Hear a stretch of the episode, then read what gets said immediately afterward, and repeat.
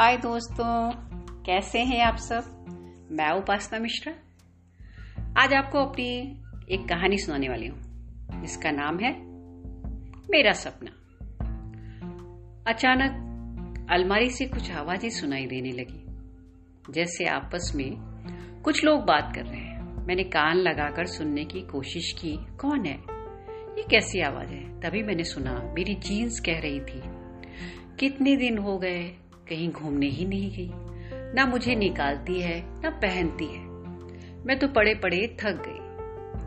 कब तक हैंगर में टांग कर रखेगी? क्या हो गया है इसे? मेरी साड़ी ने भी दुखी होते हुए कहा हाँ तुम्हें तो पहन भी लेती थी, और मुझे तो साल में कभी दो तीन बार ही निकालती है। मुझसे पूछो, मेरा दर्द कितना गहरा है। मेरा तो नंबर ही नहीं आता। कभी कभार बस धूप दिखा देती है। मेरे सूट सलवार हँसते हुए बोले, मुझे तो पहनती थी, पर आजकल उठाती है और फिर वापस रख देती है। समझ में नहीं आता इसके दिमाग में क्या चल रहा है। अरे, हम भी पड़े पड़े थक गए हैं। जरा उठाओ, पहनो, हमें भी हवा लगे। हम भी घूमने जाएँ, सिनेमा हॉल, थिएटर रेस्टोरा घूमे, फिरें और खुश होएँ। मेरी टी शर्ट शॉर्ट और थ्री फोर्थ हंसकर कह रहे थे, तुम लोगों का तो तुम ही जा, जो हाल है, वो तुम जानो। मैं तो बहुत खुश हूँ। रोज हवा खाता हूँ, मैं नहलाया धुलाया जाता हूँ। परफ्यूम का स्प्रे भी होता है। मेरे दिन तो बड़े मज़े के कट रहे हैं।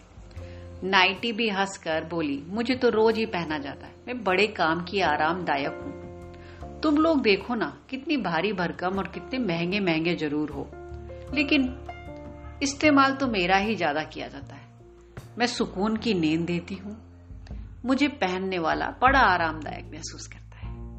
मुझे हँसी आ रही थी, ये सब क्या बात चल रही है? तभी मेरा लहंगा धीरे से बोला, यारो, मैं तो सिर्फ़ करवा चौथ के दिन निकलता हूँ। उसके अलावा मेरा कोई इस्तेमाल ही नहीं। इसलिए मैं ज़्यादा दुखी नहीं हूँ। मुझे पता है, जब मेरा समय आएगा, तब मुझे निकाला जाएगा। तभी मेरी ब्रा ने मुँह बनाते हुए कहा मुझे भी नहीं पहन रही। कितने दिन हो गए? सारे कपड़े एक साथ उस पर बोल उठे। अच्छा हुआ तुम्हें नहीं पहन रही। तुम तो उसे बड़ा ही अनकंफर्टेबल फील कराती हो। ब्रा ने अपना मुँह बना लिया और चुप हो गई। मैं सोच में पड़ गई। कितने परेशान है मेरे सारे कपड़े, जो चाहते हैं कि मैं उन्हें इस्तेमाल करूँ। मैंने धीरे से अलमारी खोली और उन सभी की आवाज़ें आवाज़ें बंद हो गई। मैंने प्यार से जीन्स को सहलाया, सूट पर हल्के से हाथ फिराया, साड़ी को निकाला, देखा और वापस रख दिया। मेरी अलमारी के सारे कपड़ों को एक बार अपने हाथों से सहलाकर वापस रख दिया और अलमारी बंद कर दी। अंदर से फिर से आवाज़ें आ रही थी, प्यार तो करती है, प्यार तो करती है, पर क्या करे? तभी मैंने सुना, मेरी घड़ी कह रही थी, आजकल तो मुझे पहनती ही नहीं। ये जब से मुआ मोबाइल आया है, तब से मेरी किस्मत भी खराब हो गई है। पहले कितने चाव से अपनी कलाई पर मुझे पहनकर बड़ा गर्व महसूस करती थी। अब देखो ना, जब से सेल खत्म हो जाते हैं तो डालकर वापस रख देती है, पर पहनती नहीं। सूट, साड़ी, सब कह रहे थे, समझा करो। घड़ी को समझा रहे थे, आजकल समय बहुत खराब चल रहा है। तुमको पता है ना, पूरी दुनिया को बर्बाद करने वाला एक वायरस आया है, जिसने सबको मुश्किल में डाल दिया है। सब डर में उस समय का सामना कर रहे हैं।